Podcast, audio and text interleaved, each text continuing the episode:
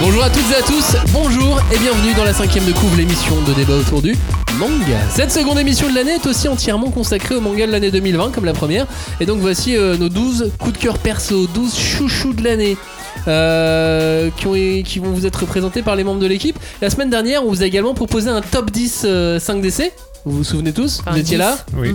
Ouais, un top Un faux top 10. 10. Ouais. On va voir si vous avez suivi. Ok, on va voir si vous avez suivi. Quels étaient les 12 mangas de ce top Allez, du dernier au Oh premier. non, non, vas-y, c'est bon là. Je vous écoute. Euh, alors il y avait 5 Minutes Forward. Exactement, dixième. euh, dans les pas de Nietzsche. Dixième aussi. Euh, attends, il y en avait un que j'ai. Hitman. Hitman. Ouh, bien vu. Mais en vrai, c'était 5 minutes forward, Hitman et euh, Ouais, pas de- ouais. Enfin, Ensuite. ça change rien, c'était Et exact. après Ouais. Et après, il y avait quoi Euh, euh, Spy Family Spy Family, mais juste avant. Ouais, juste Ah, avant, il y juste avait avant. un truc. Euh, Un thriller. Ah, euh, un truc Ah, Dans le sens du dans le vent. sens du vent. Ouais, c'est ça. Ouais, c'est pas un vrai thriller. Ensuite, Spy euh, Family. Spy Après, c'est quoi Family. Euh, Cathy Shell et Template. Template. à vos, à vos souhaits. Cathy Shell. Ah, Hachoum. Hachoum, exactement. Ah, Hachoum, blague. puis The Quintessential Quintuplet. Qui Cathy était Shell, cinquième Asadora. Asadora. Asadora. Non. Merde. Ah non, Iruma. Iruma, l'école des Iruma, démons. mais oui. Asadora. Ensuite, troisième ex aequo, Asadora Ju- et, et Jujutsu Jujutsu Kaisen. Chainsaw Man et Et Journey Chainsaw Beyond Et Heaven. premier ex aequo, Chainsaw Man et Journey Beyond Heaven. C'est bon. Ah bah voilà. Et Ça on va, vous avez la réussi mémoire, quand même. J'ai gagné le quiz. Merci. C'est dommage, il n'y avait pas de point dans celui-là. C'est la cinquième de couve et c'est l'heure d'écouter quels sont nos meilleurs mangas chouchous de l'année 2020. Montez le son, prenez des notes, mais pas trop non plus. On ne pousse pas, s'il vous plaît. On ne pousse pas, c'est inutile. Le public n'est pas autorisé à assister aux épreuves éliminatoires. Moi, je crois que je pourrais être un très bon ninja. À quoi vous jouez L'heure est grave, c'est pas le moment de faire les guignols Mais on n'a rien d'autre à faire, on peut pas sortir On va leur faire notre attaque secrète L'attaque de la Tour Eiffel, ils vont rien comprendre Et il faudra aussi parler des dessins animés, notamment des dessins animés japonais qui sont exécrables, quoi, qui sont terribles. Ouais,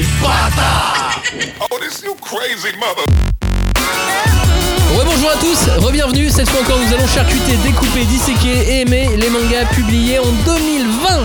Et pour ça, avant ça d'ailleurs, je vous propose de faire un salut général. Salut Général. J'espérais secrètement que Johnny fasse cette blague. Oh mince, à chaque fois, bah, du coup, euh, c'est bon. Hashtag 5DC pour réagir à cette émission. Si vous aussi vous avez des, des chouchous dans les nouveautés euh, de l'année 2020 à, à présenter, bah, n'hésitez pas. Venez nous présenter euh, vos chouchous à vous. Hashtag 5DC, le groupe de débat autour du manga sur euh, Facebook. Et puis on est sur les autres réseaux sociaux avec le nom La Cinquième de Couve. C'est donc une émission un peu chronique qu'on vous propose. Tout à fait. Voilà, on va égrener un à un les mangas coups de cœur des uns et des autres. C'est des coups de cœur perso, des, des plaisirs de lecture qui n'ont pas forcément été partagés par les autres membres de l'équipe ou qui n'ont pas été suffisamment convaincants euh, au moment où on, on discutait entre nous euh, pour convaincre les autres de lire ces petits coups de cœur, ces chouchous. Et puis euh, il y a aussi des mangas, euh, c'est juste notre trip à nous. Bah et, et voilà. euh, c'est ça, Dans dans notre lit. coin. Donc voilà, le a- en soi, il y aura un peu de place au, au- au débat, ça va un peu, euh, ça va un peu envoyer. Et dans quel ordre on va vous présenter ces mangas Eh bien, on a fait du plus tendre au plus violent. Voilà, parce qu'on vous aime. non, mais voilà, il fallait bien trouver une manière d'organiser tout ça. Donc, euh, j'ai fait du, 2021. du plus tendre au, au plus violent. Euh, je commence et je termine. J'ai le plus tendre et j'ai le plus violent, je pense. Bizarrement. C'est un homme d'extrême. euh. C'est ça, exactement. Euh, donc, dans le premier manga que je vais présenter, il n'y a aucun mort. Non. Que ce soit, que ce soit Ouais, si, hein, ils, ils abattent des rois à la volée. Allez, hein. oui, Bam, bam, bam, pions. bam, bam. Ok, t'as qu'à- teaser. Euh, mon premier manga, c'est Blitz. Blitz, c'est euh, l'histoire de Tom, un élève d'une école internationale de Tokyo qui se prend de passion pour les échecs. Alors, au début, c'est un petit peu par défi qu'il se prend de passion pour les échecs et aussi un peu pour euh, essayer de plaire à une fille. Et euh, Toujours une- toujours. Toujours une- Mais c'est aussi à cause d'un étrange casque de réalité virtuelle et de la foudre qui lui tombe dessus. On assiste alors à son ascension dans le monde des échecs international. Et, euh, et ça envoie, ça envoie. Alors moi j'ai lu le Queen's Gambit, enfin j'ai lu, j'ai vu sur Netflix le Queen Gambit, donc je peux, je sais ce que c'est un blitz. Est-ce que le manga parle vraiment de blitz? Pas du tout. Bon bah alors vas-y, voilà, déjà ça commence le titre. Mais c'est comme dans The Queen's Gambit? Oui, mais ça s'appelle Queen Gambit, ça s'appelle pas Blitz. Ouais, mais dans le jeu de la dame, elle fait un peu, mais elle le fait pas tout le temps, Non, tu elle vois. fait- Elle joue, Ouais, elle voilà. joue pas au. Euh, là, sur les deux premiers tomes de Blitz, non, j'ai pas vu de partie de Blitz. Ok. Donc des parties de Blitz aux échecs, c'est des Très- parties très rapides. rapide, ouais, on Ça, on réfléchit pas. réfléchit pas, on, on joue de façon immédiate, quoi. Excuse-moi, c'est quoi l'intérêt du casque euh, de réalité virtuelle? C'est euh, alors, c'est dans l'histoire. Si tu veux, je peux, te, je peux te le raconter. En gros, il va euh, comme dans euh, le, le début de Gremlins, il va voir un, un vieux marchand Ok. et, euh, et le vieux marchand lui fait ah tiens je te confie ce casque de réalité virtuelle. Ouais, c'est ça. Les vieux marchands, ils vendent des casques de réalité virtuelle. Bah, Eh, au, ah ouais, Japon, on est entre modernité Ah et oui, c'est tradition, vrai, mec. De la période Donc, des dos. le vieux monsieur, lui, il lui donne ce casque de réalité virtuelle, il l'essaye et euh, il y avait un temps de chiotte dehors à ce moment-là. La foudre tombe, il avait le casque sur, euh, sur les oreilles. Maintenant, il est vissé avec le casque. Et maintenant, il n'est pas vissé avec le casque, mais il était en plein en train d'apprendre et de regarder des parties de, de Kasparov. Et il aurait Mhm. un peu le don de Kasparov et les parties de Kasparov quelque part au fond de lui. Ah, Ok, d'accord. Ah. Mhm. Et oui, et c'est comme ça qu'il devient et qu'il part à l'assaut euh, des, des- des échecs in- internationaux. C'est donc un shonen sportif de, de stratégie, Ouais. super accessible. Euh, vraiment, je peux, tu peux le lire très jeune. Je, je vois vraiment aucun souci à lire ça à 7 ou, ou 8 ans. Euh, c'est certes, surtout au début, pas dénué de défauts. C'est par moments un peu classique et c'est bien normal parce que parfois on attend aussi de ce genre de manga qui soit un peu. euh, un peu normaux en fait, on peut pas avoir que des ovnis, euh, que, que des ovnis euh, tout le temps. Non, et puis. Et heureusement. Oui. Et puis à un moment donné, faut, faut savoir utiliser les codes. Euh, et là, bah, c'est bien fait. C'est bien fait au point de moi m'avoir accroché suffisamment, suffisamment pour me, me faire enchaîner euh, les pages. Il y, y a Kasparov dedans. En plus, c'est quand même cool. non, c'est une vraie, euh, Oui. c'est une vraie caution. Il participe. Euh, Il participe. Alors, il apparaît, euh, il apparaît euh, dans une fois au moins dans, dans chacun des deux premiers tomes. Mhm. Et, euh, et puis, ses parties à la fin. Ouais, Tu sais, voilà, il y a des ça. bonus Enfin, et tout qui sont. euh, Il y a une espèce de valeur conseil, euh, Oui, puis bah, il est, euh, il est dans le processus créatif. Dans le staff Euh, du, du voilà. bouquin. Dans Ah le oui. staff du bouquin, Oui. en fait, Ah c'est oui, une création euh, franco-monégo-nippo-américaine. Donc, il est pas russe. non, il a pris la nationalité euh, Il américaine et américain, croate. Il n'est plus, il n'est plus Oh russe. là là là je là, crois que c'est quel croate. vendu celui-là. Qu'est-ce que je disais? Création donc, oui, internationale. Dessin et storyboard, c'est fait au Japon. Mhm. Tout ce qui a at- attrait aux échecs, c'est Gary Kasparov. Ouais, le consultant échec. c'est Voilà. Kasparov. Euh, L'éditeur Iwa, en fait, derrière, c'est Shibuya International. Ouais. Euh, donc, c'est ceux qui font le Monaco Game Show, par exemple. Oui. Qu'on fait le dernier Shenmue, ce genre de truc. Mm. Et euh, le créateur et scénariste du manga, c'est le patron de cette boîte, c'est Cédric Biscay, euh, qui, qui est donc un, un- un français. Donc c'est c'est vraiment une, un staff international qui est, qui est derrière ce bouquin. C'est même, on peut vraiment parler d'un d'un manga d'équipe. D'accord, ouais. Et puis oui, c'est c'est beau. Enfin, je veux dire, il faudrait réunir tout le monde là euh, pour faire euh, Ouais. une œuvre comme ça qui se tient. euh. C'est- Ouais, ça doit c'est- pas être évident euh, Ouais. au jour le jour à mon avis. Et du- Euh, et ça, ça enchaîne bien parce que du coup le premier tome est sorti cette année, on est déjà au tome 2, il y a le tome 3 qui arrive là au mois de février-mars. Ok. Robin, Et, du coup, non, comment t'arrives à rendre vivant euh, un truc comme les échecs parce que c'est quand même euh, Alors. pas le truc le plus spectaculaire du monde. Donc t'as les explications T'as les lignes de force. euh, des matchs des échecs en fin de bouquin, mais dans l'histoire en fait c'est une mise en abîme. En gros, quand ils s'affrontent aux échecs, ça passe en mode métaphore et euh, t'as les personnages, les, les personnages du manga euh, qui sont en mode chevalier ah ouais. et qui se bastonnent ou en mode dans samouraï. C'est ce que j'allais dire avec Ron. Ouais, c'est ça. Et, du coup, ça donne un vrai style. hein. Ça permet aux dessinateurs de se faire bien Ouais, plaisir bah, en plus sur, euh, bah, sur les bastons. c'est Et euh, puis bah ça, ça- ça rend le truc dynamique. Parce que on avait vu hein, dans le Go aussi, tu sais dans, Oui, dans no no Go, Go. Euh, il fallait réussir à, Bah oui. rendre, à rendre ça un peu, un peu fou. Euh, là, le choix qui a été fait de, de, de- de faire ça métaphoriquement, je trouve ça super Ouais, bah, intéressant, carrément. super malin parce que et puis ça, ça a un peu de bagarre. On aime toujours ça. Bah moi en tout cas j'aime bien la, la- la petite bagarre quoi. Donc euh, Blitz euh, aux éditions Iwa, c'est donc le seul manga hein, de, de- de ces Mhm. éditions. Euh, et le tome 3 arrive euh, au début du, du printemps. 2021. Très bien. Et le suivant, c'est avec toi Joe, et c'est pas euh, non plus très violent puisqu'il est en deuxième place, c'est Steins Gate. Oui. je vais vous faire le pitch euh, très sympathique. Non mais en vrai. oui, euh, c'est ce qu'on te demande ça- hein, de- ça- de- là, dans ça- cette émission, c'est de nous en Non parler. mais c'est très humoristique et en, en vrai au début de, de toute façon c'est un, c'est un peu foufou. D'ailleurs c'est un club de science un peu foufou qui découvre le moyen d'envoyer des messages dans le passé avec un, un- un- un micro-ondes, et oui. et donc ils vont s'en servir pour, euh, ils vont faire des tests, ils vont voir que ça modifie le futur, et à partir de là, bah, bah, tout part en couille. Est-ce qu'on met des êtres vivants dans le micro-ondes? Oui, parce que on Non, parlait de Gremlins tout à l'heure. Est-ce qu'il va y avoir non, un non, ils, non, non, ils essayent avec des bananes déjà de base, euh, donc euh, non. Est-ce que la il banane il la explose? Non, je crois qu'elle se liquéfie, elle gèle. Je sais pas si elle explose. tiens. Faudrait que je regarde. Mais en tout cas, à partir de ce moment-là, euh, tout part en couille. Et, euh, et clairement, pour moi, Steins Gate, euh, c'est- le manga euh, de science-fiction temporelle euh, qui, à mon sens, attention, et, c'est un pilier. Voilà. Je, Ah oui. je ne sais que Tu, ne mâches pas tes mots. Pour moi, oui. Mais t'étais fan de l'animé déjà Oui. Oui. À la base, c'est un animé. Non, à la base, c'est un jeu vidéo cross euh, euh, manga. Ils ont été sortis en, en même temps en 2009. Enfin, ils sont sortis en même Ah, temps. en c'est 2009. 2009. Ouais. Oui, c'est vieux en plus. Et ça, et ça se voit pas du tout dans le dessin pour le coup. Mm. Non, Autant il y, a- il y a des mangas euh, que tu sens tout de suite que, que c'était fait euh, en 2000 ou, ou en 2010. Autant là, pour Steins Gate, euh, c'était déjà assez, euh, assez bon. Que peux-tu dire de plus sur Steins Gate? Essaye de nous convaincre parce que moi je suis toujours pas convaincu. Bon, euh, en même temps, j'en ai rien à foutre, c'est mon chouchou à moi. Donc, que tu, euh, pouvez- voilà. Alors, non, non, mais en vrai, c'est un. Est-ce qu'on peut faire une pause pour expliquer ce que Non, mais qu'est- non, ce qu'est mais- l'objectif de cette mais émission non, et de la cinquième de couve? Mais je vais quand même vous euh, tenter de, tenter de vous convaincre. Ah, mais pour moi, lumière. non, mais c'est un Je pilier. croyais que t'en avais rien à foutre. Pourquoi tu veux nous convaincre maintenant? Ça n'a aucun sens, Johnny. Mais parce que finalement, ah oui, si, je- ah oui, j'avais oublié ce, point-là. Non mais, je suis, non mais je suis obligé de vous convaincre parce qu'effectivement c'est une série en trois tomes euh, Ah. qui, est, super bien, donc c'est court au moins vous pourrez lire rapidement. Mais c'est surtout qu'il y a plein de spin-offs. Et donc à partir de ce, de ce moment-là, si vous aimez pas cette série, elle va pas vendre. Et si elle va pas vendre, il y aura pas les spin-offs. Et moi je veux voir les spin-offs. donc oui, effectivement, je suis obligé de vous convaincre euh, euh, pour, pour ce niveau-là.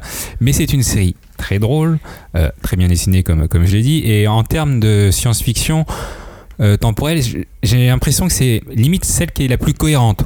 Il y a- Mm. Parce que c'est compliqué de, de Bah faire oui, des histoires souvent- temporelles souvent euh, des qui sont écueils, cohérentes. ouais, du- du- Euh, souvent, c'est- là, c'est d'ailleurs pour ça que j'aime pas certaines science-fiction comme euh, Prédestination, qui est un film tout pourri, mais parce que c'est pas cohérent. Et finalement, Retour vers le futur, c'est super bien, c'est culte, mais en vrai, il y a énormément oui. d'incohérences en termes de retour dans le passé, quand tu vas dans le futur, Ouais. mais c'est pas le même futur à la base. Et là, pour le coup, euh, Steins Gate reste cohérent sur toute la ligne. C'est des univers En même temps, parallèles. ils ont que 3 tomes. Heureusement qu'ils restent cohérents. Non, mais Est-ce qu'il faut lire le tome de 3 tome, avant c'est le tome question 1 par d'histoire. Non, c'est pas comme euh, la mélancolie d'Haruhi Oui, voilà. Suzumiya. Mais, Mais il se passe quoi alors en 3 tomes du coup? Parce que euh, là tu nous dis bah c'est dans parlé d'un micro-ondes en fait. Eh ben, ils envoient des messages dans le passé. Ils vont découvrir que ça influe le futur. Et là, tout d'un coup, on se fait rechercher par euh, les. euh, les agents temporels. des- non, c'est pas les agents temporels, mais une société qui s'appelle le CERN. Ah oui, c'est une vraie société. Je Oui. est-ce qu'ils l'ont inventé Je fais, non, non, c'est bon, c'est une vraie société. Le CERN existe. ensuite, On te le Qui eux confirme. aussi ont découvert euh, un moyen de, de- de voyager, dans, le temps. D'accord. Et du coup, ils vont se faire poursuivre là-dessus, sauf que ça va vraiment partir euh, avec des armes à feu, etc. Ah oui. Et il va y avoir une fille qui, est- qui va mourir. Et lui, son but, ça va être de la ressusciter, entre guillemets. Mhm. Sauf que voilà, Ouais, de changer passage dans le. temps, c'est compliqué. Comment, comment on peut faire? Et euh, bah, c'est là tout l'intérêt du manga, c'est de savoir comment il va arriver à la sauver. Ou pas.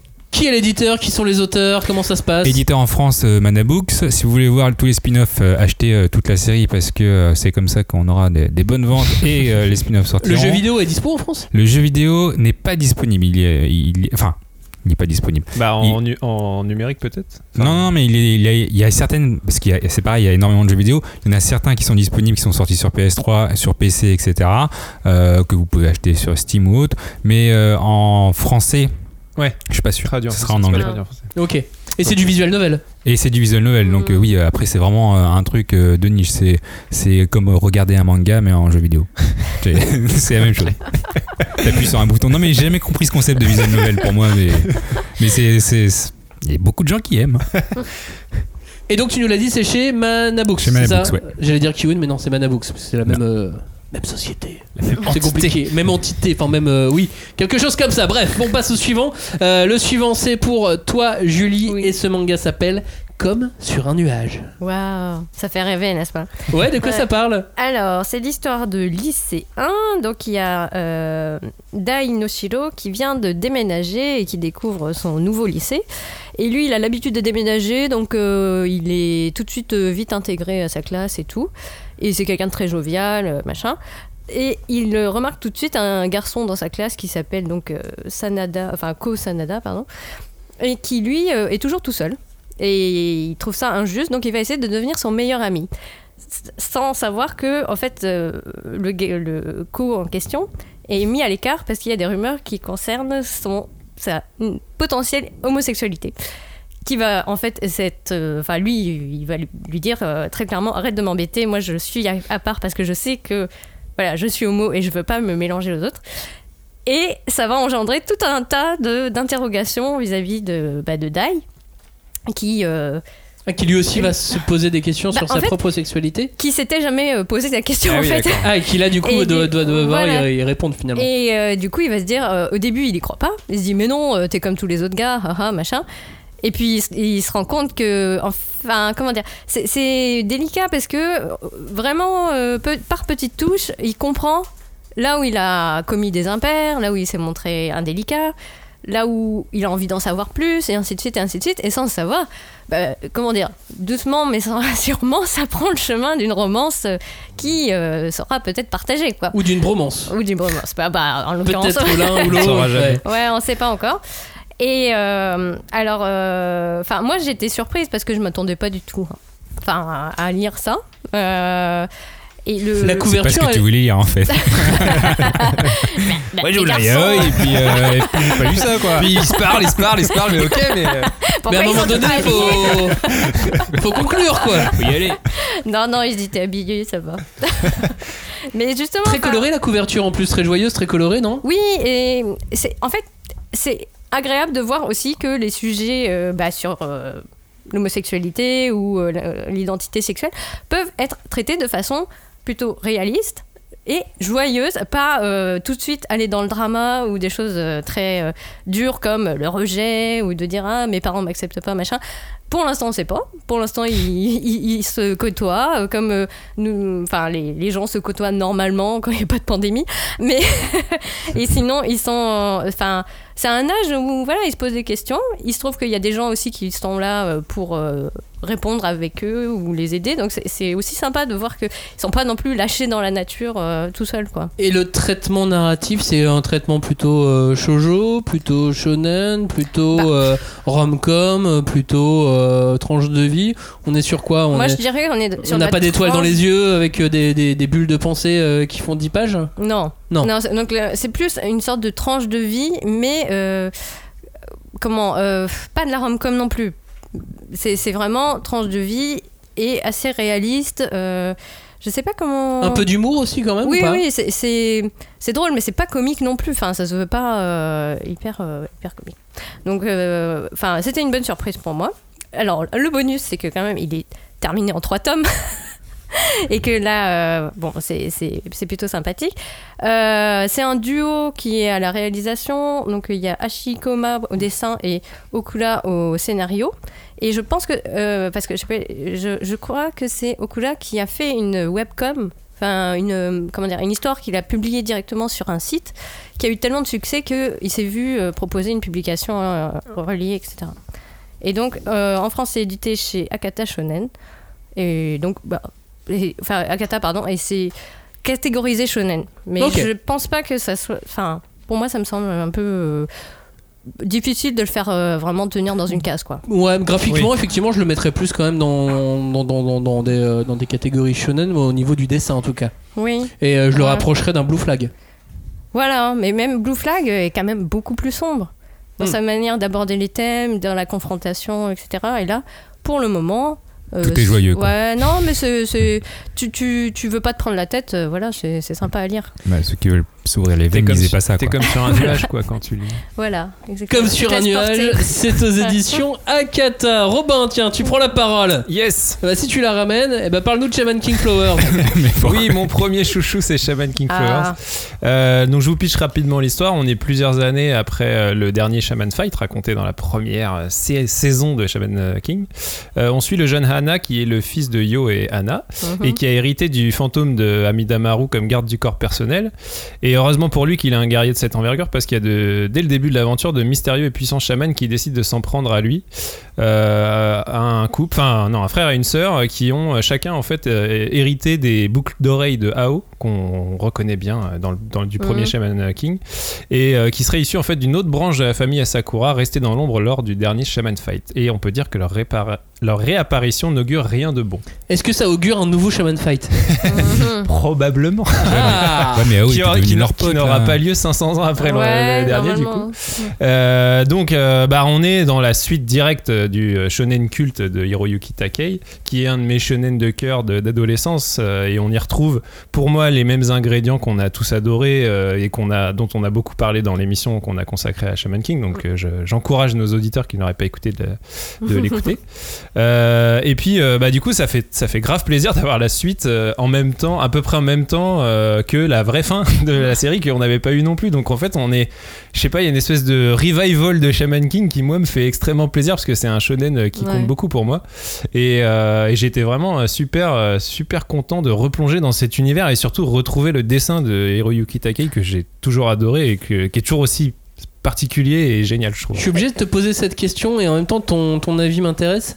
Euh, on peut vraiment prendre Shaman King Flowers sans lire Shaman King Alors ça, je pense que c'est un peu compliqué parce que euh, en fait on part à Parce Shaman qu'on peut, on peut lire Boruto sans lire Naruto, Ouais, tu là, vois. là, je pense que c'est un Mm. peu plus compliqué parce qu'en gros, euh, il y a tout le principe des pouvoirs avec les fantômes dans Shaman King qui est quand même un comment dire euh, une- un fonctionnement de pouvoir assez particulier où c'est la façon dont tu, fu- dont tu fusionnes avec ton fantôme qui fait que euh, soit tu fais fusionner l'âme de ton fantôme dans toi ou dans un objet et tout et ça crée un pouvoir particulier. Et ça c'est quand même comment dire une spécificité qui a été expliquée pendant 33 tomes dans Shaman King. Et je pense qu'il y a même des gens qui ont lu et qui n'ont pas tout compris euh, l'explication. Et donc là t'arrives dans un nouveau truc où en gros euh, bah tu pars du principe que le héros il sait déjà euh, plus ou moins maîtriser les différentes facettes du- des pouvoirs. Donc je pense que à ce niveau là c'est un peu compliqué. Après bah ça reste une histoire assez euh, classique euh, un jeune garçon euh, qui Mm. se retrouve propulsé dans un alors une destinée plus haute que lui, pas vraiment, puisqu'il est issu d'une famille euh, destinée à, à un grand destin, tu vois. Mais euh, mais euh, il y, a, il y a quand même ce côté, moi, que bah, dont on a parlé dans l'émission, qui est tout ce truc sur la place de la famille, tu vois, et euh, qui est un truc qui est pas forcément très toujours beaucoup décrit dans les shonen. Et je trouve que là, on retrouve encore encore cet esprit assez particulier. Ah, comme quoi, on avait une bonne analyse. Mais oui, oui, parce que là, en fait, il est vraiment abandonné de ses parents, quoi. Le, Ah, le pauvre ouais. Anna, il a, il a Amidamaru pour l'aider et c'est tout, quoi. Genre, en C'est gros, sa euh, nounou. c'est Non, ça. il y a lui aussi. Oui, c'est ça. Il y a quand même deux trois persos, mais ses parents sont pas là, quoi.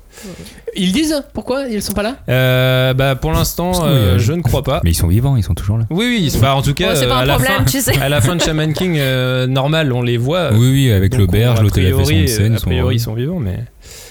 Euh, voilà, donc euh, super manière de replonger dans cet univers. Euh, le point bonus, c'est que bah, c'est un peu le même que Julie tout à l'heure, c'est c'est une série courte. Donc euh, il y a, elle est terminée en 6 volumes au Japon. Ouais, elle est terminée Ouais. sans être terminée, puisque euh, du coup il fait une nouvelle série qui est exactement la suite de celle-ci. Ouais, mais bon, en gros, t'as un arc qui va euh, Oui, a priori un se con- arc se terminé. conclure en 6 volumes. Donc tu peux, euh, comment dire, euh, ça peux désamorce un peu le truc de putain, il va tirer sur la corde. Ah, a priori, il va tirer sur la corde, mais bon, au moins, t'as une histoire, euh, un début, un milieu, une fin. C'est vrai, mais après effectivement, oui, là, il enchaîne. Après, euh, si c'est bien. pour ceux qui en veulent plus, Voilà, Ouais. si c'est il bien, va enchaîner. Oh. Évidemment. Euh, voilà, donc 6 volumes pour l'instant. Euh, en, en France, on est à 4 tomes parus euh, et le tome 5 qui paraît normalement en mars 2021. Et c'est publié chez Kana, euh, évidemment, puisque euh, la série mère est publiée chez Kana. Merci Robin pour euh, Shaman King Flowers. On enchaîne et on reste. ah bah tiens, on reste chez le même, chez le même éditeur. Just Not Married. C'est pour toi, Julie. C'est l'histoire donc de Litsuko et euh, son copain, donc euh, Shuichi, mais elle, elle l'appelle Noncha. Ils sont connus au lycée et ils vivent ensemble depuis, euh, depuis 8 ans. Donc euh, ils ont 28 ans et donc euh, depuis qu'ils ont terminé leurs études, ils vivent ensemble. Et en fait, ils sont pas mariés. Et c'est euh, un peu les, regards croisés du garçon et de la fille sur cette pression sociale constante pour savoir, et alors, quand est-ce que vous vous mariez? Euh, qui est euh, détaillée et euh, non c'est- très euh, agréable Elle est forte cette puissance, euh, cette puissance, cette, euh, cette pression, pardon, cette pression sociale bah au ouais, Japon. ouais. et puis euh, bah c'est alors euh, comment c'est un titre qui a été commencé euh, par euh, donc Higurashi Kinoko en 2012 et qui a été édité non non euh, pardon qui a été édité seulement l'année dernière Euh, et je pense que oui c'est c'est quand même euh, quelque chose une thématique forte euh, de voilà du, du Japon de on se marie et on fait des enfants, mais on se met pas en couple euh, comme ça euh, si on sait pas où on va, quoi. En gros. Et donc euh, là, euh, c'est c'est vraiment un point de vue honnête du garçon et de la fille sur chacune des situations de leur vie euh, quotidienne. Parce que oui, c'est ça qui est important dans ce bouquin, on alterne. Oui, Mm. toujours. Alors, un, coup, le- un coup la vision du garçon, un coup la vision de, de la fille. euh, ouais, et c'est marrant parce que l'auteur au début, il avait dit ça un peu euh, en mode haha, ce serait une idée comme ça, et puis finalement, il s'est retrouvé à faire 40 pages chaque mois parce qu'il fallait le garçon, la fille, la fille, le garçon. Et euh, c'est super euh, intelligent parce que ça amène aussi. Euh, ça lève le voile sur ce fameux passage de mais pourquoi est-ce qu'il est pas content alors que j'ai répondu à sa question? Mais pourquoi est-ce qu'elle me dit ça alors qu'on en a parlé hier? Enfin et, et voilà c'est des trucs que les, les couples euh, connaissent très bien. Et euh, la communication. question, la communication non foireuse. Voilà. Et, Tu veux la fermer bah oui, il faut que ça soit constructif. Et puis, bah, ça reste euh, très japonais, mais euh, moi je trouve que enfin, c'était plus émouvant que ce que je pensais, parce qu'au début je m'étais dit, ah, encore une rom-com, bon, ça fait toujours plaisir à prendre, mais c'était intelligent et c'était euh, très émouvant concernant les questions du, du mariage qui sont. euh, qui peuvent être une plaie. Du non-mariage. euh, ou du, Ou du non-mariage, voilà. Au Japon. Il y a d'autres euh, thématiques qui sont abordées? bah oui, parce que c'est tout, tout ce que, comment dire, le kaléidoscope, le package. Donc, Donc, euh, les l'argent, enfants, les enfants, euh, comment euh, tu veux construire ton avenir ou pas avec une personne, etc. etc. Donc euh, c'est plutôt, euh, c'est c'est très très bien. Et encore donc, le, le point bonus pour moi, c'est toujours le fait que cette série au Japon est terminée. Elle compte 5 volumes et je suis bien contente parce qu'on va les avoir bientôt. Just Not Married aux éditions euh, Kana. La suite c'est avec un autre chouchou à toi Robin. Euh, vous faites le, le ping-pong là, l'un et l'autre. Euh. Est-ce que ça va être un peu plus violent ou pas? Je ne sais toujours pas parce que là pour l'instant on, Ah ouais, on c'est reste, euh, on sur hein. du soft. Oui, hein. en termes de violence, Alors, pas n'y a grand chose. pas de bagarre du tout, ça s'appelle Mauvaise Herbe. Raconte-nous tout. Euh, alors, euh, on est, c'est marrant parce que du coup, c'est un ping-pong et là, on, moi, on reste dans un truc tr- assez contemporain aussi. Euh, c'est violent, c'est, c'est de la violence Psychologique. psychologique plus qu'autre chose, mais il n'y a Ah. pas de la violence frontale. Euh, je vous pitch vite fait l'histoire. En gros, on suit euh, le lieutenant de police euh, Yamada au cours d'une descente de police dans une maison close miteuse maquillée en salon de massage, Mm. Euh, et au cours de laquelle il va rencontrer la jeune Shiori qui est en fait une lycéenne fugueuse qui lui rappelle sa propre fille aujourd'hui décédée. Et donc du coup, entre les deux personnages va se nouer une relation euh, père-fille euh, un peu euh, bizarre. Euh, J'allais te demander justement, c'est- elle est Ouais. bizarre comment la relation? bah, en fait, c'est euh, c'est vraiment. Moi, je trouve que c'est une des grosses forces du titre, c'est sur cette relation, enfin, la, la- la- la caractérisation des personnages et la relation entre les personnages qui est vraiment extrêmement bien réussie parce qu'en gros, on pourrait être dans un truc très mélo, très. euh, tu glauque. vois. hein. euh, non, mais ah, soit glauque, soit euh, genre justement euh, très gentillet. ah bah, en fait, elle trouve un père et tout va bien et tout. Et en fait, non, justement, on est sur un truc beaucoup moins manichéen que ça et beaucoup plus, comment dire, crédible. Mm. Puisqu'en fait, du coup, il va y avoir vraiment y avoir une, une relation assez. Assez euh, ambiguë entre les deux personnages, puisqu'en gros, lui, euh, il est euh, pas subjugué, mais en gros, il est obsédé par elle parce qu'en gros, il lui, ra- elle lui rappelle sa fille qui est morte, donc euh, ça lui Mm. permet de, enfin, ça lui, ça lui rappelle ce drame qu'il a vécu. Et elle, en fait, c'est une euh, gamine qui a une vie atroce, puisqu'en gros, elle s'est fait maltraiter par sa mère et elle a fugué. Et en fait, moi, c'est un truc que j'ai découvert euh, dans ce manga, puisque ça, ça, ça parle beaucoup du Japon contemporain. Et en gros, j'ai découvert, par exemple, les jeunes fugueuses aujourd'hui, avec les nouveaux réseaux sociaux, les technologies et Mhm. tout, elle peut en gros dire euh, ce soir je suis dans la rue, tu vois sur Twitter, elle met ce soir je suis dans la rue, est-ce qu'il y a quelqu'un pour m'héberger? Ah oui, Et en gros, il y a des gens qui vont lui répondre bah oui, tu peux venir chez moi. Et évidemment, il y a des gros pervers dans ces. Et dans les enfants ces du temps, ils en parlaient aussi. Voilà, et exactement. Et, euh, et donc ça, ce manga-là, il en parle aussi de manière euh, assez réaliste et un peu crue, tu vois. Et, Hmm. et du coup, il y a des, des scènes euh, assez dures d'un point de vue, ouais, euh, C'est malaisant. euh, pression, tu vois, c'est malaisant et tout. Et donc elle, comme elle a eu un vécu atroce, et lui, il est dans un truc où il espère, il, est- il espère reconstruire un drame qu'il a vécu. Il y a, ça crée une relation euh, euh, super euh, ambiguë, mais en même temps super forte, quoi, entre les persos. Et le ton du manga, c'est quoi Bah là, on est vraiment sur euh, ce qu'on appelle du pur manga d'auteur, quoi. Euh, comme bah, c'est c'est publié au Lézard Noir, c'est vraiment euh, Ouais. c'est un, un- un éditeur dont on parle pas beaucoup ici, mais c'est un éditeur qui est vraiment spécialisé sur ouais, ce qu'on appelle le manga d'auteur. On est un- à la frontière entre le roman graphique et euh, le manga, quoi. Euh, et, euh, et, et donc euh, c'est vraiment euh, comment dire euh, une manière de traiter euh, tous ces tous ces sujets euh, très durs. Euh, il y arrive avec une certaine délicatesse parce qu'il est vraiment dans cette approche très subtile, sensible. Vous mettez les adjectifs que vous voulez. Euh, et donc ouais, je pense que bah, cet auteur Keigo Shinzo, qui a aussi publié Tokyo Alien Bros. Euh, chez Haut les Arts Noirs aussi que je n'ai pas lu, mais euh, donc a priori c'est un auteur que ce- cet éditeur a envie de- de- d'explorer. Mhm. Euh, pour moi, il, enfin en tout cas de, de ce que je ressens à la lecture de Mauvaise Herbe, il est assez représentatif de cette nouvelle génération d'auteurs, de manga d'auteurs justement, et euh, a priori euh, Shinzo, il- c'est un proche d'Inyo Asano, et je Ah. trouve qu'il y a quelque chose quand même dans leur dans leur approche tous les deux. Est-ce qui qu'il il a le même trait, tu trouves il a alors justement il a il a un il a un trait qui est finalement moi je trouve assez accessible d'ailleurs c'est pour ça que j'ai j'ai j'ai acheté Mauvaise Herbe moi c'est parce que la couve euh, m'a attiré l'œil tout de suite. Je me suis dit tiens ça a l'air euh, c'est c'est bien gratté la, la couve euh, peut-être c'est c'est le c'est le visage de, de la de la jeune fille et tout. Il y a un truc qui, qui t'accroche tout de suite quoi. Et, euh, et donc ouais comme comme Asano je pense qu'il arrive à mettre ces, ces thématiques euh, un peu compliquées des fois aussi av- avec un trait accessible. Et je pense qu'il y, a il y a une alchimie qui, qui fonctionne assez bien quoi. D'accord. Mauvaise herbe donc au lézard noir. Euh, ouais, c'est au lézard noir. Ce sera fini en 4 tomes. Enfin, en tout cas, c'est en 4 tomes au Japon. Pour l'instant, on a les deux premiers qui sont sortis en France. Euh, les tomes sont un poil chers. C'est 13 euros le tome. C'est le lézard noir. C'est ils font des beaux bouquins, donc c'est Mm. toujours un peu plus cher. Donc c'est un truc qu'il faut quand Bah, même tu- avoir en tête. Tu vas pas le conseiller à ton petit euh, neveu Voilà, de 12 ans. euh, bon, quoi. de toute façon, je lui aurais pas conseillé. Mmh. Et il y a un truc sympa, c'est que comme cette année c'est la- l'année de la BD, enfin ça devait être la- en 2020, mais ça a été repoussé en 2021. Il y a des expos euh, un peu itinérantes dans les gares de France, et il y a une expo sur euh, Mauvaise Herbe à la gare de Rennes notamment. Donc si vous êtes breton et que vous ou que vous passez par la gare de Rennes, n'hésitez pas à aller voir. Dernière fois que j'étais allé, elle était très en travaux la gare oui, de mais Rennes. a priori. euh, Donc j'espère qu'elle est moins en travaux ou alors ils ont utilisé euh, mauvaise herbe pour cacher les travaux. C'est ça, peut-être ouais, pour être sur les. Euh, mauvaise herbe donc au lézard noir. La suite c'est avec toi Johnny. Half and half Kujiseo. Étonnant, mon auteur fétiche, mais que fait-il là? Non, mais en vrai, euh, euh, tu m'en avais parlé, je crois, qui, qui- enfin, quand on avait fait l'émission sur, euh, sur Hitman, qui avait Alf and Alf, j'ai carrément oublié. Du coup, quand j'ai commencé à lire, j'ai fait Eh, mais je connais J'avais carrément zappé. Mais du coup, oui, euh, Half and Half euh, de Koji Seo chez Pika Edition.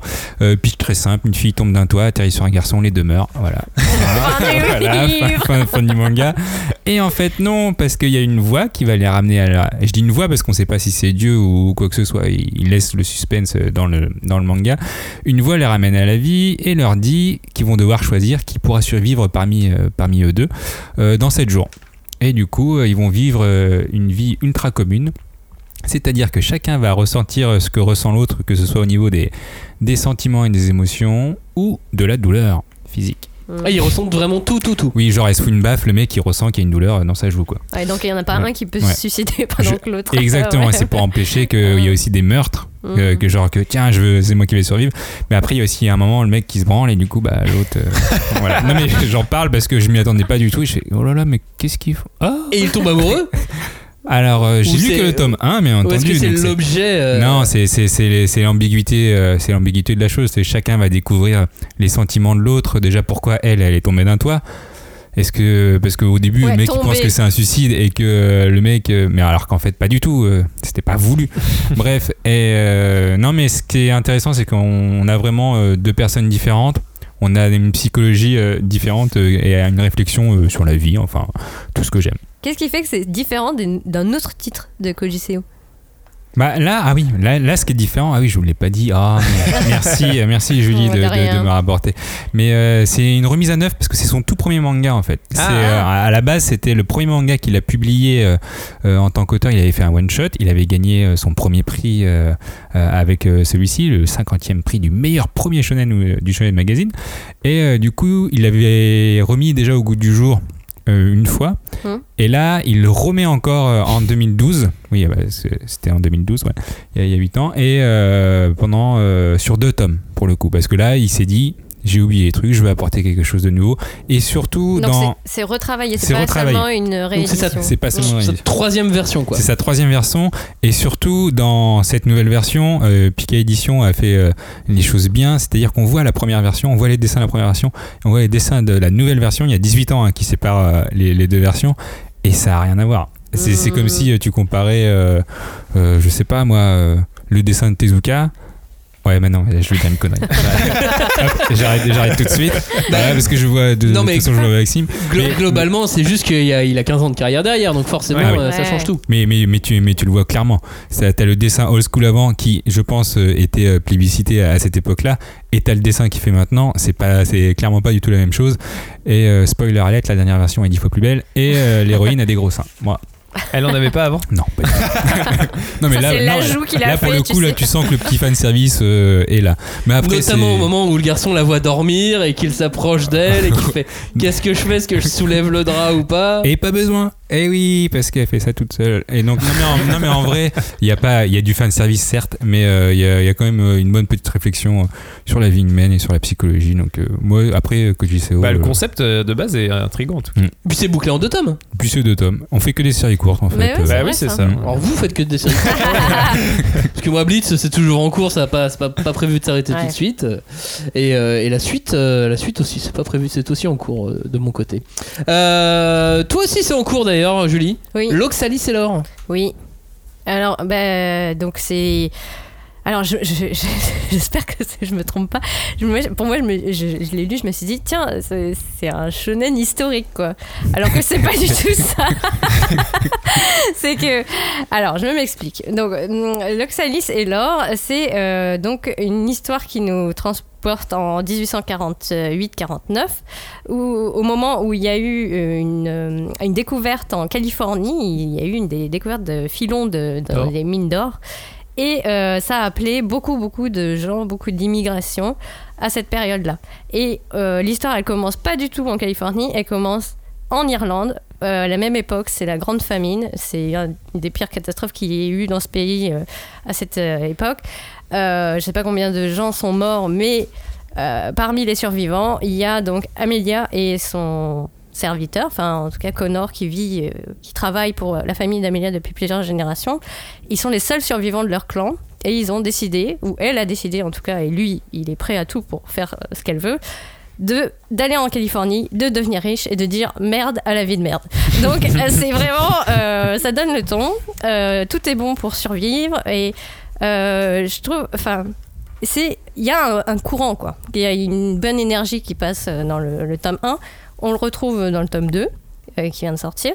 Et il y a le côté historique parce que c'est très bien renseigné, c'est, c'est, je sais pas comment dire, mais il y a plein de petits détails qui font que tu te sens tout de suite dans le contexte de l'époque.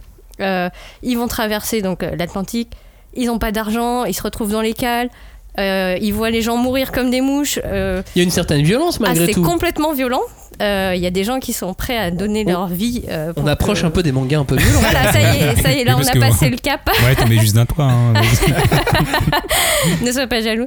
Mais euh, il y a, il y a, euh, cette idée aussi que, avec euh, tu vois, ce genre de titre, tu mets l'histoire à hauteur humaine. Enfin, Ouais. vraiment, que euh, ils arrivent à New York et puis là, ça va être aussi euh, à nouveau une espèce de redécouverte de la violence parce Mhm. que eux ils, ils viennent d'un pays qui est déserté les gens ils veulent juste bon survivre euh, effectivement ça peut amener des comportements qui soient pas du tout euh, euh, doux ou pacifiques mais là ils vont être confrontés à une sorte de violence un peu gratuite de c'est mon territoire c'est mon domaine avec Ah euh, ouais, des clins d'œil à Kings of Ils New arrivent à York, New York ils aller gangs, en Californie. Ouais Oh là là. ah bah c'est ce Bah, que les gens ont fait. Ouais, c'est la, la Oui, la oui, Je crois que c'est le plus grand mouvement, euh, la plus grande euh, migration humaine après les croisades ou un truc comme ça. Genre en nombre Ouais, de c'est gens, étonnant. c'était énorme quoi. ça a drainé Oui, parce que euh, tu ouais, pouvais pas forcément faire le tour par, de, de l'Amérique en bateau, non, tu vois. j'entends bien, mais j'avais carrément Et du zappé coup, tu, que. dis- tu disais shonen, de- tu, tu disais shonen historique parce que en gros là tout ce que tu, nous racontes c'est ça fait plutôt seinen, euh, un truc hi- historique avec des, des- tu vois genre un, un background historique et des personnages, un- noirceur pouvoirs. et tout. Et qu'est-ce qui t'a fait, qu'est-ce qui t'a, qu'est-ce qui t'a fait Ils penser sont à les du combats. shonen Ils sont les combats. Bah, justement, parce qu'il y a, il y a plutôt ce côté euh, quête initiatique, tu vois, de vouloir à tout prix euh, réussir, aller vers un but, euh, même s'il a l'air euh,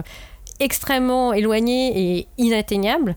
Mais euh, la fille, elle est euh, à la hauteur de, de, de l'Amérique euh, qu'elle s'apprête à, à les conquérir, quoi. Elle est bigger than life. Elle, elle, elle, euh, Elle est Elle- Niketsu quoi. elle, est complètement neketsu. Elle a pas de pouvoir magique si ce n'est qu'elle a une espèce de charisme euh, incroyable qui fait que tous les gens vont euh, aller dans son sens, quoi. Et, et, euh, qu'elle est, elle est jamais euh, à court de ressources. Ça, c'est incroyable. Après, c'est prépublié dans l'Ultra Jump, donc c'est techniquement un, un seinen. Ah, Mais, euh, mais effectivement, l'Ultra Jump, et il est pas si ultra que ça. Ouais. Euh, Qu'est-ce que ça veut dire non, mais il y a JoJo's qui, qui est prépublié. Ah, euh, ouais, En euh, même temps, JoJo's, bon, on est un peu. Ça vous donne une idée Ouais. de Ah ouais, l'intensité. Les cales de euh, bateau, ça m'a rappelé. Ça m'a appelé Titanic, mais chacun son truc. hein. Bah, ça- Je préfère ça me, me un Ah oui, que- Tu vois, à Robin, tu vois. Voilà, tu vois le croisement entre Titanic et, Et Jojo. Jojo. Bam, Oxalis et l'or. Pas mal. Euh, je me souviens que sur les bandeaux aussi, on, on pouvait voir, on peut voir en fait encore euh, maintenant que les auteurs de Vinland Saga et de Golden Kamuy Oui, aussi. ont adoré ce titre. Bah parce que eux Ils sont aussi. comme toi. Bah ouais. En plus, j'adore Vinland Bah Saga. oui, attends, c'est une Ouais. bonne caution. Bah, ils sont historiques aussi. hein. Ouais. Ouais. Oui, je Voilà. pense que c'est ça, c'est la carte euh, en gros euh, auteur euh, historique, Oui, je enfin qui pense. font euh, des, du manga historique. Voilà. Et donc c'est écrit par euh, Eiichi Kitano. Et je crois qu'il est assez jeune. A priori, c'est son Euh, ouais. premier manga, effectivement. Ouais. Oui. Donc euh, quand tu dis ça, tu dis ah ouais quand même le mec. Ouais, c'est assez mature quoi. Ouais. Il l'avait bien en tête. L'Oxalis Sailor, c'est aux éditions Glénat. Robin, la suite est avec toi. Est-ce qu'on on monte d'un cran dans la violence? On, on est, on est sur une histoire euh, un peu plus, assez sombre aussi, euh, je pense, euh, bah, assez historique aussi, donc on est quelque part assez proche Mhm. de l'Oxalis alors même si on est euh, de l'autre côté du Pacifique. Donc euh, moi c'est Sengo de euh, Sansuke Yamada, je crois. Ouais, c'est ça, Sansuke Yamada. Euh, chez euh, Saka. Euh, je vous pitch vite fait l'histoire. On est en 1945. Le Japon est vaincu. Ah, donc déjà, il y a un nombre de morts quand même assez conséquent Ouais. là. Il y a- Ouais, là. il y a un bon gros nombre Il y a de des morts. bombes atomiques et tout. quoi. Euh, et de retour au pays, on retrouve deux soldats qui se sont connus sur le front, le bon vivant Kadomatsu et le désenchanté Toku, qui se retrouvent par hasard dans un Tokyo détruit et occupé par l'armée américaine. Et entre débine et combine, marché noir et prostitution, nos deux gaillards vont organiser leur survie quotidienne. Eh, on dirait un zone interdite. Ah, vous avez vu comment je pitch Débit et combine, marché noir et prostitution. Leur survie quotidienne s'organise. C'est ça. Euh, on est là vraiment. Alors, on n'est pas du tout euh, dans un dans une frontière shonen. Là, on est clairement dans un seinen. euh, Manga un peu documentaire ou pas du on tout est sur, moi je dirais un seinen historico-social, puisque on est quand même pareil à hauteur de personnage. C'est pas non plus un documentaire sur euh, le Japon d'après-guerre, Mm. Euh, mais on est vraiment sur, euh, sur un truc qui est quand même assez réaliste euh, sur, euh, sur l'histoire. Euh, et surtout, ça donne à, à avoir une facette méconnue de l'histoire japonaise. Et moi, surtout, ce que j'adore dans ce titre, c'est que c'est un récit du côté des vaincus. Et moi, c'est vraiment le genre de parti pris que je trouve euh, super agréable parce que c'est généralement des, des trajectoires de perso qu'on n'aime pas trop évoquer parce que les vaincus, bah, par définition, c'est ceux qui ont perdu et les perdants ont toujours tort. Et c'était les méchants, et c'était voilà. machin. Et du ouais. coup, moi j'aime bien euh, qu'on me montre qu'en fait, bah si, il y a des êtres humains aussi de ce côté-là et euh, la vie c'est pas facile pour eux non plus. Et, euh, et du coup, dans, dans cette histoire, euh, dans ce quotidien de, de cette galerie de bidas, euh, on, on- on a toute une espèce de vitalité euh, mélancolique parce que il y a de la vitalité parce qu'en gros, c'est des gens qui doivent survivre dans un, contexte euh, difficile, tu vois, euh, l'après-guerre. Euh, et du coup, il y a tout un espèce de spleen qui est. euh, qui est, tu vois, assez mélancolique, mais en même temps très touchant, qui, imprègne toute l'œuvre. Et tout ça mêlé à un réalisme historique parfois assez cru aussi sur les relations entre les personnages. Et ça donne aussi toute une dimension sociale assez proche du début de Ashita no Joe, qui est moi un de mes mangas de, cœur, tu vois. Mais vraiment, le début d'Ashita no Joe, c'est vraiment ce côté, euh, la débrouille, quoi. Tu sais, tu suis les mecs euh, au début qui se démerdent. euh. Et est-ce que comme dans les récits d'après-guerre qu'on a en France sur les, les soldats, ou enfin en France, en Europe même, hein, sur les soldats de, de- de retour de la guerre, on a toute cette partie cicatricielle, cette, ce retour à la vie qui est, qui est impossible quand on revient du front, quand on a vu des choses affreuses et ainsi Eh de ben, suite. eh ben oui, forcément, mais, mais là c'est vraiment fait sans pathos. ils sont, c'est, tu vois, c'est pas des, c'est, des âmes fêlées, mais genre il y a vraiment, comme je vous dis, ce côté- cette vitalité. C'est surtout incarné par le personnage de Kadomatsu, qui est le gros gaillard, un peu euh, bon vivant et tout, et qui lui euh, donne vraiment de la, de la légèreté, de la vitalité aussi, tandis que l'autre, euh, c'était son chef d'ailleurs quand il était militaire, et un peu plus sérieux, un peu plus rigoureux et tout. Et donc tout ça est évidemment entrecoupé de flashbacks de euh, leur vie au front, quoi, quand ils se sont battus.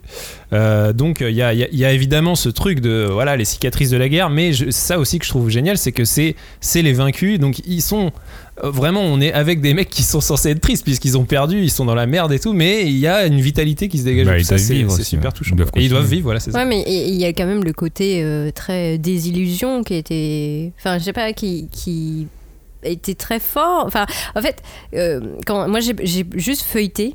Euh, j'ai pas j'ai pas eu euh, le courage de lire entièrement Sengo parce que euh, je trouvais qu'il y avait un décalage entre le dessin qui avait l'air un peu faussement naïf des fois et le enfin le thème en tout cas parce que j'ai pas j'ai pas lu le traitement qui était fait mais tu vois le, le retour de guerre enfin il y a une espèce de lourdeur et, et Et- le dessin ne et- transparaît pas Et ben justement, je pense Ouais. que le dessin, il est au diapason de cette, justement, de vouloir échapper à cette lourdeur. Et il y, a un- il y a typiquement un, un- un cas précis, moi, que j'aime beaucoup, c'est le traitement des corps et de la, de la sexualité, parce qu'il y a quand même pas mal de scènes chez les putes, euh, parce que les Ah. soldats, ils, Ils ont des, ils ont des besoins et, et les prostituées. euh, non, mais euh, et les prostituées, bah, comment dire, elles, elles, elles ont besoin de survivre aussi dans ce coin un peu, un peu, enfin dans, ce- dans ce contexte un peu compliqué. Ouais. Et donc il y a pas mal de scènes de sexe entre les, les soldats et les prostituées. Et ce que je trouve euh, super intelligent, c'est qu'en fait c'est c'est vraiment des scènes de sexe très pragmatiques quoi. En gros, c'est bah ils ont un besoin à assouvir, elles elles ont besoin d'argent, donc ils couchent ensemble. Parfois euh, ça se passe bien, parfois ça se passe euh, Bof. ça se passe bof, mais voilà, c'est fait quoi. Et donc c'est parfois ridicule, c'est rarement excitant, c'est pas, c'est même pas du tout des scènes excitantes, mais il y, a un- il y a un truc vachement touchant sur en fait la manière dont Ouais, ça, décrit humain. cette réalité quoi, et c'est très très humain quoi en fait. Sengo donc aux éditions euh, Saka, c'est bien Saka, ça? C'est ça. C'est euh, voilà un titre qui a eu une belle aura médiatique. C'est euh, fini en 7 tomes au Japon. Pour l'instant, on a 4 tomes parus en France. Euh, et on a le tome 3 qui est notamment en sélection à Angoulême. Mmh. Mais que le tome 3, parce que les autres sont Bah, nuls. non, mais en fait, c'est Angoulême, il sélectionne un titre. quoi. Enfin, en gros, tu peux avoir que. Oui, je sais, n'ai jamais compris. euh, Ah, le tome 38 Mais bon, de tu sais Space qu'en- Brothers ouais, tu sais qu'en fait, c'est la série quoi. en gros, C'est ça, puis j'imagine bien le jury se taper les 37 autres tomes avant pour Non, juger de Non, Space justement, ne juger que le 37. Ils ne lisent que le 37. Eh, donc du coup, il pige rien. Et, euh, ah si, et, euh, c'est la, la série a eu le, le prix euh, euh, Asie à la CBD, qui est l'association des critiques de bande dessinée. Donc c'est un titre qui a une belle aura auprès des professionnels. euh, Mm. Donc euh, c'est Ouais. euh, c'est aussi à noter. Quoi. La suite est avec toi, Johnny, et avec le prix du reste de ma vie. Euh, oui, alors en termes de violence, je pense que c'est la violence de. Alors j'adore ce manga, je vous le dis tout de suite parce que je sais ce que, ce que je vais dire, ça va être un peu paradoxal, mais euh, de la violence, de la chiantitude. Parce que en vrai, Bah, violence c'est psychologique. la euh, violence psychologique tellement euh, on peut s'ennuyer. Mais ce qui est bizarre parce que toi Sense8, c'est la- j'ai la même émotion pour Sense8, euh, la série là, euh, des frères euh, sœurs Wachowski, euh, où en gros c'est chiant, mais j'aime ça parce que c'est bien en fait. C'est t'as une réflexion derrière. Bon, oui, euh, donc c'est pas Sense8, chiant en fait. Non, non, si, c'est si, chiant, mais c'est non, pas chiant. Non, sans, sans Non, déconner, c'est que le rythme est Non, tranquille mais quand tu regardes- et que les thèmes abordés sont pas forcément. Est-ce que Non, tu non. vas aux toilettes? Est-ce que ça te donne envie d'aller aux toilettes? Non, Donc ce n'est pas chiant. non, mais parfois, parfois je regarde et je regarde ma montre, je fais bon, est-ce que ça avance? Non. Mais j'aime bien en même Bon, temps. Et quand tu prends du... Bon, en tout cas, De quoi ça euh, parle de quoi ça parle Le prix du On- reste de ma on- vie. Recommençons dès euh, le début. chez, chez Delcourt Tonkam. De quoi ça parle? Ça parle de Kusunoki, qui est un, un jeune adulte. On ne sait pas vraiment son âge, mais je dirais 20-25 ans. Euh, il va trouver une boutique qui rachète euh, l'espérance de vie euh, de ses clients. euh, en fonction de leur future réussite. Donc en gros, euh, si, t'as- si dans ton futur tu as un truc trop bien, bam, on va t'acheter un, un prix euh, démentiel, euh, ce, qui, ce qui te reste à vivre. Et ben lui, il va découvrir que sa vie vaut 300 000 yens, ce qui équivaut à 2000 euros. Donc sa vie ne vaut pas un clou. Autant dire que sa vie future est pourrie et euh, bah, du coup, euh, bah, tant qu'à faire, il décide de la vendre quoi. Mais euh, il va quand même garder les trois derniers mois pour profiter de, de ce qu'il a vendu, donc de ses 2000 euros. Et voilà, ça commence euh, comme ça. Il, Non, va mais faire le- quoi? Il fait quoi avec ces 2000 balles alors? Non, pour le coup, le, le concept est très bien. Pour, avec ses 2000 balles, il fait un truc de merde. Je sais pas, il va, il va au, au combini et puis il s'achète des trucs. En vrai, euh, son argent, même à la fin, c'était pas ça le problème. Il a vraiment une vie euh, de merde et il va se rendre compte que même avec ses 2000 euros, bah, ça change pas grand chose. Et il va, je crois qu'il va les jeter dans, dans, dans la mer à un moment. Il y a une romance aussi? Alors, c'est une romance sans être une romance. Parce que tu sais, des, des fois dans ce genre de truc, tu sais, on te montre que euh, en Ça, fait ta ouais. vie peut valoir mieux et que. euh, Oui, Est-ce qu'il y a une rédemption, Non, quelque chose non. comme ça Alors, Est-ce non, qu'il y a une garantie Est-ce que, non. est-ce que tu peux racheter ton espérance de Non, vie non, non. tu, tu as tout perdu, tu as tes 2000 euros, il te reste 3 mois à vivre, et pour être sûr que tu fasses pas de conneries en emportant euh, d'autres gens avec toi dans, dans ta comment dire dans ta dépression, parce qu'il il va mourir Ouais, à la fin. Il y a quelqu'un qui te surveille. Et là, en l'occurrence, c'est une femme, mais que personne d'autre peut voir. hein. Donc, euh, du coup, il y a que lui. Et elle doit rester 24 heures sur 24 avec lui. Elle, elle a pas le choix. Et même là, il n'y a pas de romance qui va naître, euh, qui va naître entre eux. Il va y avoir des, sentiments, des explications. Et en fait, c'est- tout l'intérêt du manga, c'est que c'est vraiment un manga sur la, réflexion des sentiments humains, euh, comme toute la collection Moonlight d'ailleurs euh, chez Delcourt Tonkam. Et en vrai, euh, je- pense que beaucoup de gens vont trouver ça chiant. Moi, ça m'a ennuyé sur certains moments, mais en même temps, c'est ce c'est ce que je voulais, c'est ce que je cherchais. Je cherchais une réflexion sur les sentiments humains. Et les sentiments, ça avance pas. C'est, euh, c'est, euh, tu lis, tu fais d'accord, et en fait, tu t'arrêtes et tu réfléchis. Donc c'est contemplatif. Non, c'est réflexion. Réflectif. Il a décidé que c'était chiant. C'était chiant, c'est comme ça. C'est chiant, mais, euh, bien. non, mais en fait, ça m'a vraiment fait penser à Sense8. Et moi, quand les mecs ils me disent que vraiment ils ont pas aimé parce qu'on s'ennuie, et je peux que les comprendre parce qu'en vrai, euh, on s'ennuie. Mais moi, j'ai- en fait, j'ai bien aimé euh, pour, ce coup-là.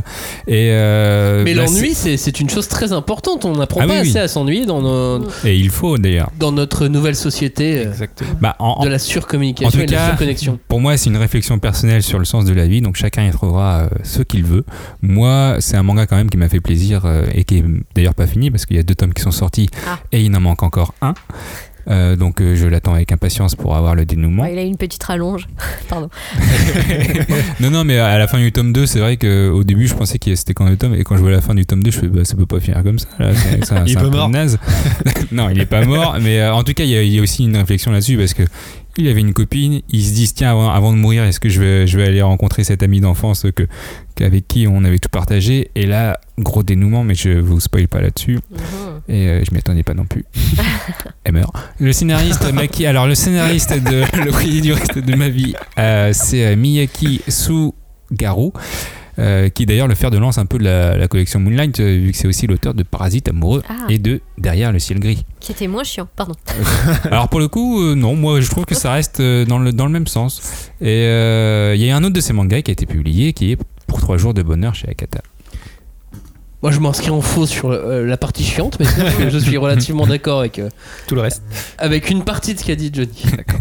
Mec, euh, excellent manga, le prix du Bah, de ma vie, une excellente, euh, excellente surprise aussi. euh, je je- je l'avais vu passer euh, au Japon et, et j'aimais bien le concept. Bah là, ouais, le concept est intriguant. le concept est fou et effectivement c'est- bien d'en faire un truc un peu plus un peu plus calme un peu plus contemplatif mais c'est vrai qu'avec le même concept tu peux imaginer Bah, un... Time Out, ouais ouais c'est ça tu peux imaginer un, qui est très bien aussi. un mais... complot et, et tu Mhm. peux imaginer plein de choses et là c'est bien je trouve ce, ce choix cet angle un peu un Mhm. peu étrange que que l'auteur a choisi le prix du reste de ma vie c'est aux éditions Delcourt Tonkam la suite c'est enfin des mangas violents Ah, Max est Parce que bon, ça va maintenant. Hein. Eh, ça va vos trucs contemplatifs machin tout ça là Ah, je l'ai lu en plus. Un- de la bagarre Ouais. de la violence des gens qui se mangent aussi entre eux Des armes à feu. Voilà ce qu'on veut. Euh, je commence par quoi Parce que il m'en reste- les deux qui restent sont, sont mes deux mangas encore, euh, mes deux, mes deux chouchous. Euh, Guess What? Guess What C'est aux éditions euh, Kiun. Guess What C'est un peu le croque-mitaine. Quand il n'y a plus d'espoir, pardon, à, à la base le croque-mitaine c'est quand les enfants ne sont pas sages Ouais. et qu'on n'a plus d'espoir, qui on appelle le croque-mitaine Voilà c'est pareil, quand il n'y a plus d'espoir et que les pauvres gens vont se faire tuer, qui on appelle Guess what? Guess what? Alors, dit comme ça, on dirait vraiment que c'est un manga euh, très action, très. Ah bah, Bah, c'est un super- manga très action. On oui. dirait super. Euh, Non, Voilà, sauf qu'au lieu de punir les enfants sages, il va punir les méchants. Et il les punit bien violemment, puisque guess what, c'est un mec qui a un masque à gaz, un casque audio et une barre de fer. Et c'est tout. Et c'est tout. Non, il est habillé quand même. Ouais, il a des fringues. Mais euh, il- c'est pas. Il est à poil avec son masque. Ça, ce serait marrant. ce serait vraiment drôle qu'il soit totalement à poil. C'est pas euh, Entaimen ou je sais plus comment il s'appelait. Et on est dans une ville, euh, dans, dans- dans une ville dystopique qui pue l'oppression. Et, euh, et on suit une agent des, des- des forces spéciales, des forces de défense, qui découvre que les terroristes ne sont pas ceux qu'on imagine. Ouais. Parce que euh, Guess What, c'est le titre du manga, mais c'est pas le héros. En fait, c'est la légende qui entoure le bouquin, puisque la- la- le personnage principal qu'on suit, c'est Nika, c'est une, euh, le- une agent des forces, des forces spéciales euh, qu'on qu'on voit dès le début du, du bouquin. Le, le tome 1, qui est d'un bordel Ouais, franchement. monstrueux. Mais aussi Mais- bien au niveau scénario que graphique. Ouais, ouais, ouais, mais, mais c'est c'est une vraie dose d'ad- d'adrénaline ce, ce tome 1, Ouais. mais il a aucun sens. C'est un bordel, mais c'est un bordel génial. Euh, ça se lit très très vite et ça se prend comme une dose d'adrénaline. Oui. Tu sais, tu as besoin d'un shoot, hop, tu prends un shoot de guess what, dose d'adrénaline, c'est Ça peut réglé. être une boisson énergisante aussi. Ouais, c'est ça, mais sauf que tu peux aussi lire un bouquin et ça marche, c'est pareil. Ouais. Euh, un monde violent, des personnages stylés, un sentiment d'oppression constant. Je trouve ça très fort. Avec le tome 3, en plus, on comprend qu'il y a des histoires d'enfants soldats, de manipulation génétique. Ça sent très bon pour la suite. Et quand on arrive au tome 4, là, on commence à comprendre le pourquoi du comment des complots et de pourquoi ces gens-là de cette partie de la ville ont été murés. Euh, pourquoi ils ont été mis à part de la société et pourquoi cette zone-là et qu'est-ce qu'on et pourquoi on les tue. Oui, parce que la, la ville est vraiment hyper oppressante. euh, Ouais, en fait, t'as une a- ville, une espèce de, de, de- de mégalopole, et au milieu de cette mégalopole, t'as un quartier, un bout de la ville, euh, une moitié ouais. de ville, Une qui a été mis derrière, ouais. derrière des murs, et t'as des soldats qui contrôlent l'entrée Mm, en, mm. mode, en mode dystopie totale, quoi. Mm. En mode, en mode virus, tu Mhm. sais pas, ça ouais, ça peut être un virus, ça peut être plein de choses. Et euh, il y a des personnages stylés qui ont des sortes de pouvoirs ou des habiletés euh, Oui, un peu, un particulières. Et, euh, et tout ça, ça me rappelle les, les, les anciens seinen de Kiun. Euh, Quand je vous dis ça, ça me rappelle Jackals. Jackals. ah, oui, oui, oui. Exactement. voilà, c'est euh, ça me rappelle un peu Jackals. Il y a un petit peu cette saveur euh, Kiunesque dans, dans, dans Guess What que, dans Guess What que, que j'aime beaucoup.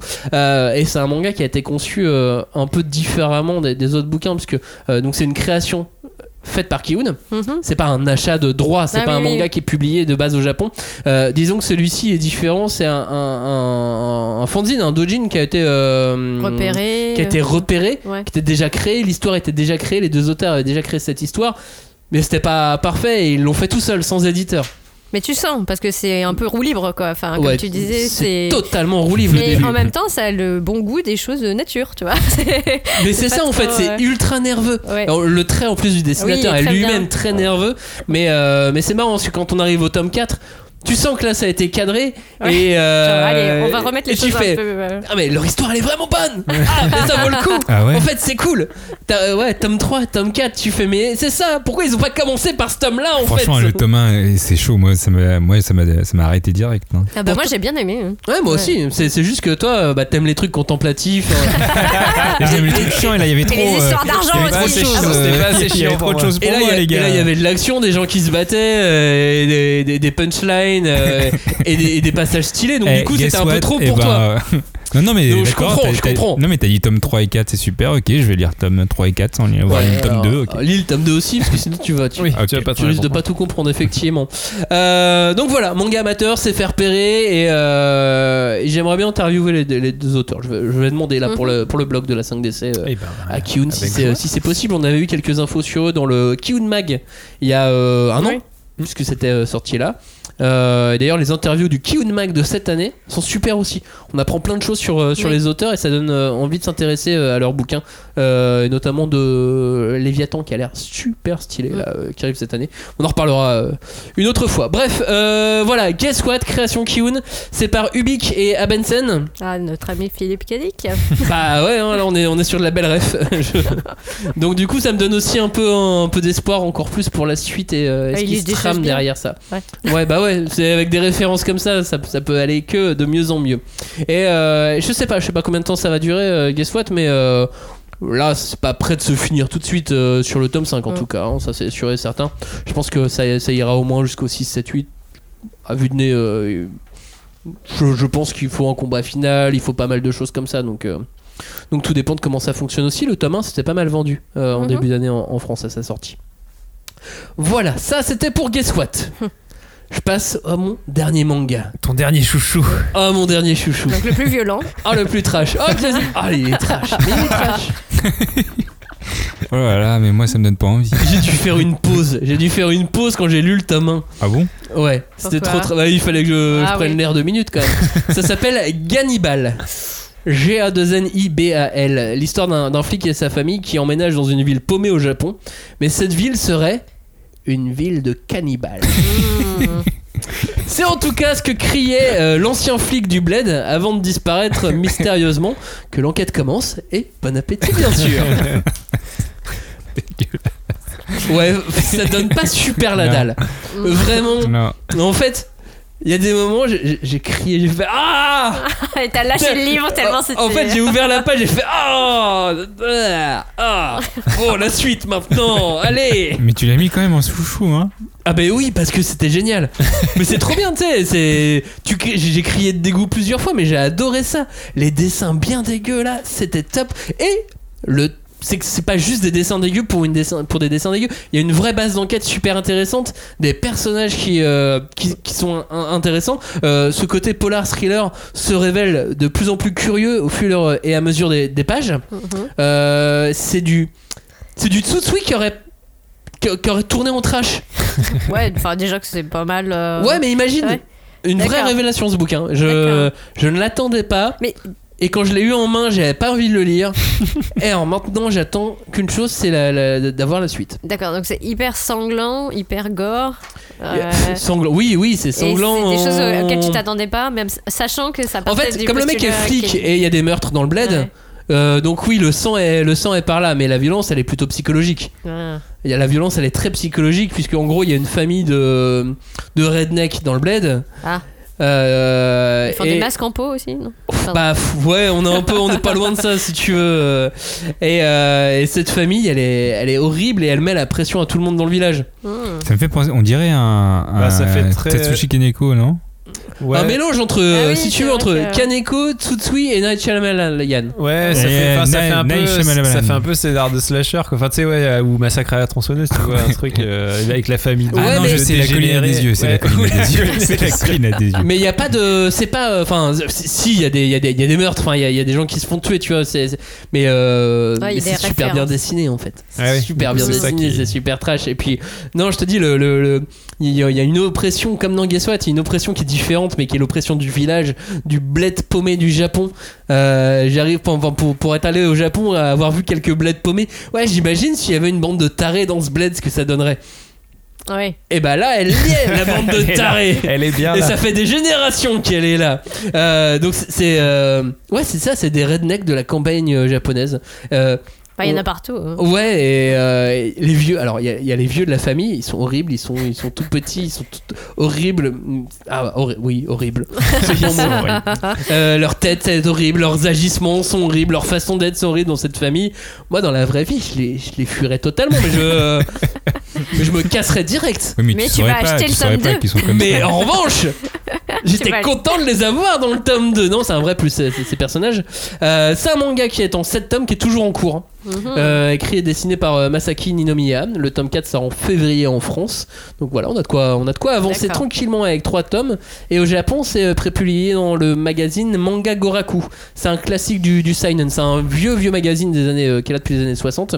Avec euh, toujours des titres un peu particuliers dedans. On a eu euh, Reload, Monkey Peak ou L'île infernale. Et donc Gannibal. Mhm. Et ben, Qui est ça- convaincu, ça, là ça donne faim. Bah, Bon appétit. Mais surtout que peut-être qu'ils sont pas cannibales, Oh là là. ou peut-être qu'ils le sont vraiment, ou peut-être que tout le village l'est, ou peut-être que seulement cette famille l'est, Ouais, c'est ça. ou peut-être que c'est un rêve. Dans un rêve, dans un Ah, cauchemar. c'est ça le Shyamalan. Ouais, c'est ça. Et Bruce Willis arrive. Bim c'est ça. Non mais voilà, j'ai j'ai adoré Gannibal. C'est euh, Ok. une vraie lecture, mais vraiment euh, au milieu du tome, j'ai fait. pff, Allez, tu te poses là, vite fait, puis après je, je finis le tome quand Mais même. d'après toi, faut le, faut le lire avant de manger ou après manger?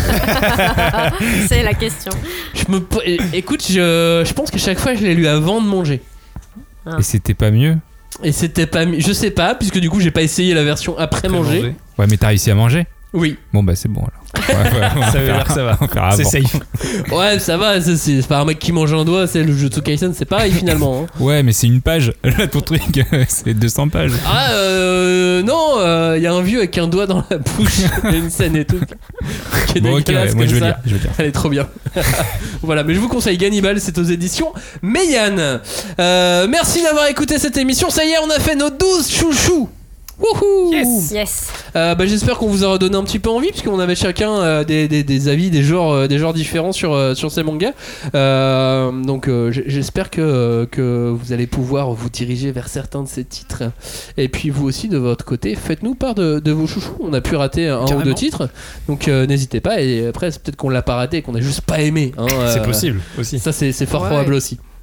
Hashtag 5DC sur les réseaux sociaux. Merci à tous Merci. Merci à toi. et à bientôt. Ciao Ciao, ciao. Bisous.